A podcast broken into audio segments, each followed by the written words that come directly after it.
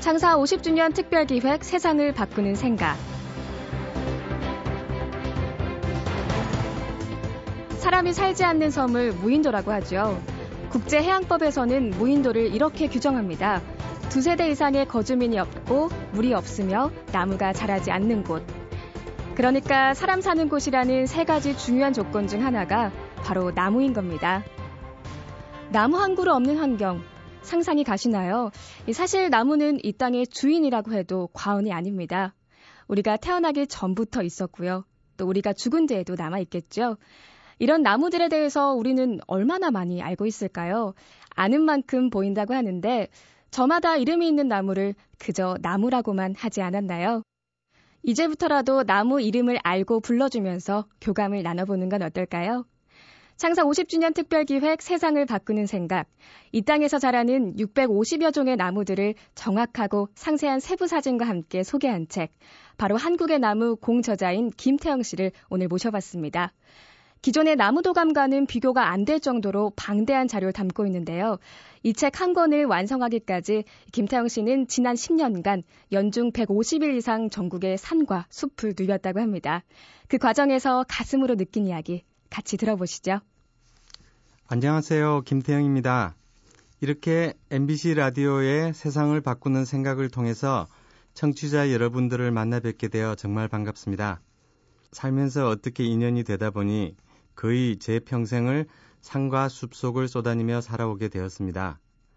그러다가 약 15년 전부터는 자연 생태에 대해서 특히 우리나라에 살고 있는 식물들에 대해서 공부를 시작했는데요.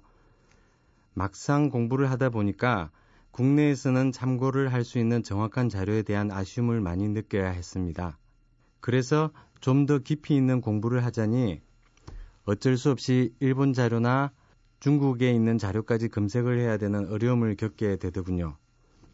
그래서 결국은 제가 직접 전국 각지를 돌아다니면서 우리나라에 사는 식물들을 일일이 확인하고 제 스스로 필요한 자료를 하나하나 정리할 수밖에 없는 상황이 되어버렸습니다.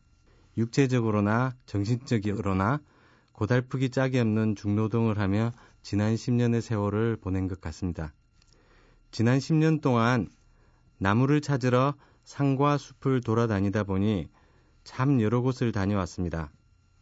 1년에 태반은 현장 조사를 하기 위해 서울에 사는 제가 제주도도 수십 번 가야 했고 울릉도는 아예 한 달 동안 눌러앉아 살기도 했습니다.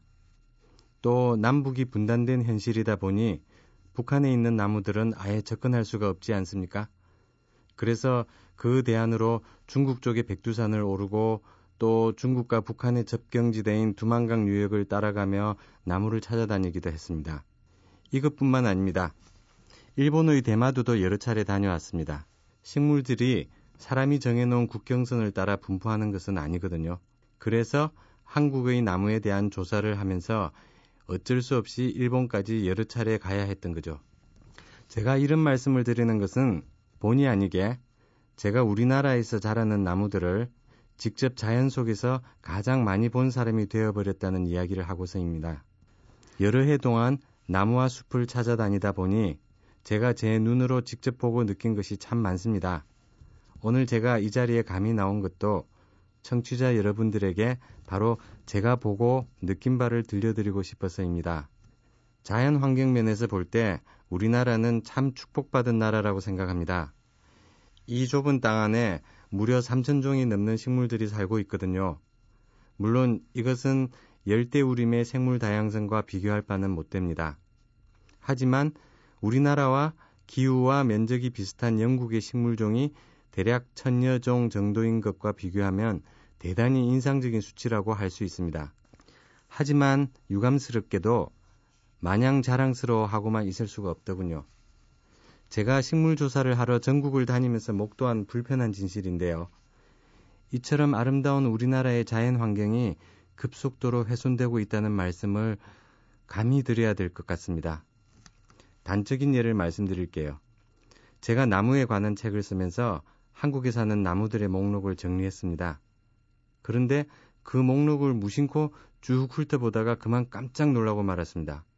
제가 직접 확인한 600여 종의 나무들 가운데 무려 10% 이상의 나무들이 희귀식물로 분류해야 할 만큼 생존의 위협을 받고 있더라고요. 우리나라에 희귀한 나무들이 많다고 하니까 행여나 좋다고 할 사람이 있을지 모르겠는데 사실 이것은 결코 바람직한 상황이 아닙니다. 인간도 예외가 아니겠습니다만은 이 지구상의 모든 생물종들은 평균적으로 정해진 수명이 있습니다.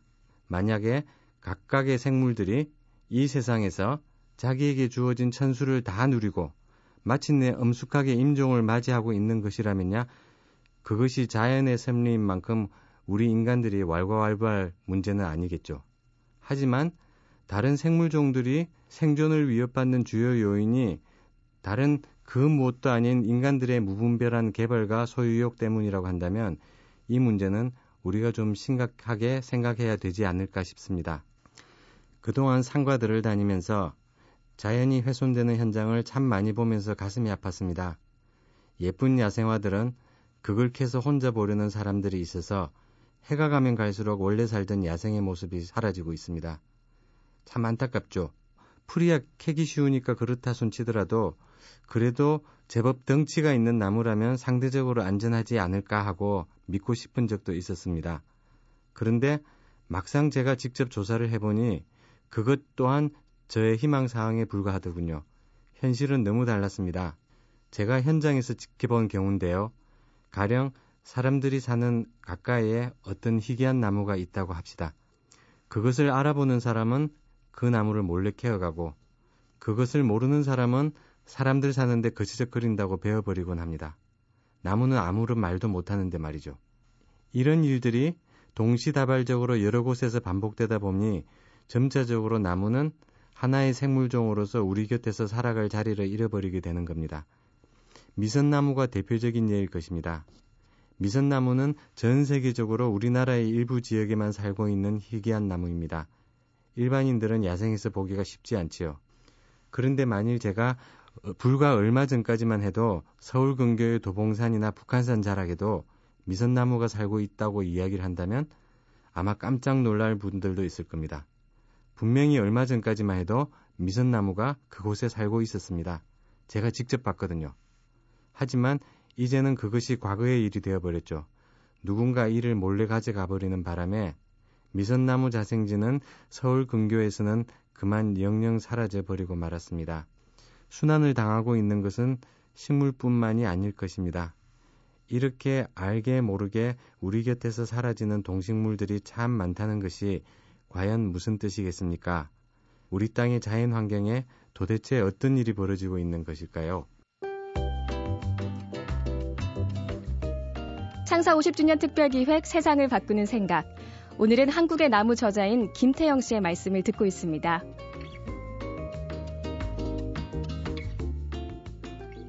인간들은 대단히 자기 중심적입니다. 그래서 자기가 보고 싶어 하는 것만 보려고 하는 경향이 있습니다. 가령 숲이라는 말의 뜻을 새겨봐도 그렇습니다. 숲은 나무와 풀이 있는 곳이라는 뜻인데 목재로 쓸 수 있는 나무와 약초나 양식으로 활용할 수 있는 풀이 사람들의 최우선적인 관심사이다 보니 이런 이름이 생겼을 것 같습니다. 서양도 결국 별로 다르지 않습니다. 숲을 뜻하는 영어 이름 우즈나 포리스트 역시 목재를 구할 수 있는 곳이라는 의미를 담고 있으니까요.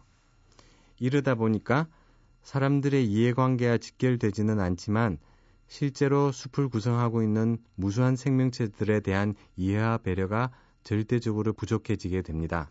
그래서 인간의 문명이 번성하면 할수록 자연 환경이 피폐해지는 비극이 계속 반복되어 왔습니다. 인류 문명사를 돌이켜봐도 그렇습니다. 고대 문명이 발달한 곳에는 반드시 인근에 풍요로운 숲이 있었습니다. 그런데 그 문명이 쇠락할 즈음이 되면 문명의 번성을 떠받쳐준 그 아름다운 숲들도 마찬가지로 황폐해져 있었습니다. 과연 이것을 그저 우연의 일치로 볼 수 있을까요? 제가 몇 년 전에 중국의 만리장성을 보고 왔는데요. 만리장성은 인간 문명이 만들어낸 가장 장대한 업적이라고들 합니다. 그 규모가 얼마나 큰지 지구 바깥의 달에서조차 보인다고 하더군요. 또한 만일 지금 당장 인류 문명이 멸망하더라도 그 후에 가장 오랫동안 흔적이 남을 인공 구조물이라는 이야기도 들었습니다.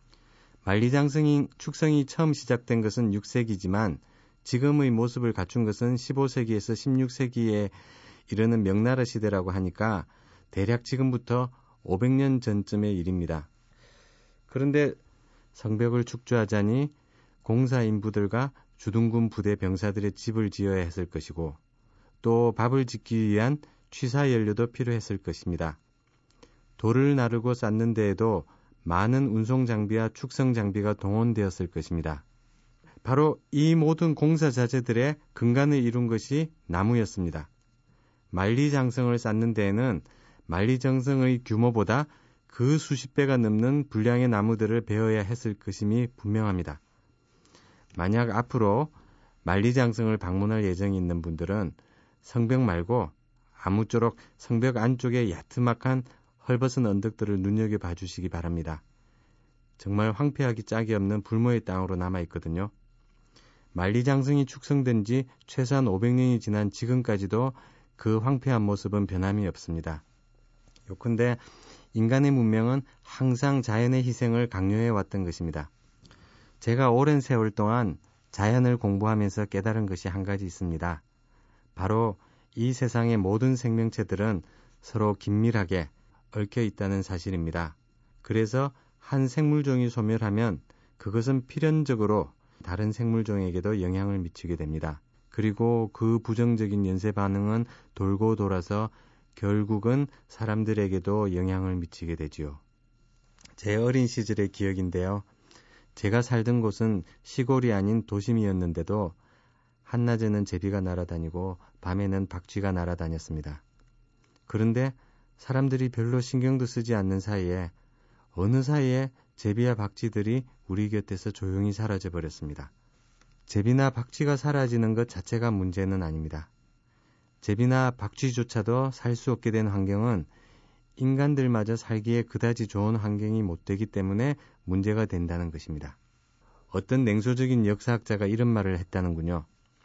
우리 인간들은 늘 과거의 역사를 배우자 배우자 하면서도 절대로 교훈을 얻지 못하고 결국은 과거의 어리석음을 반복하는 경향이 있다고요.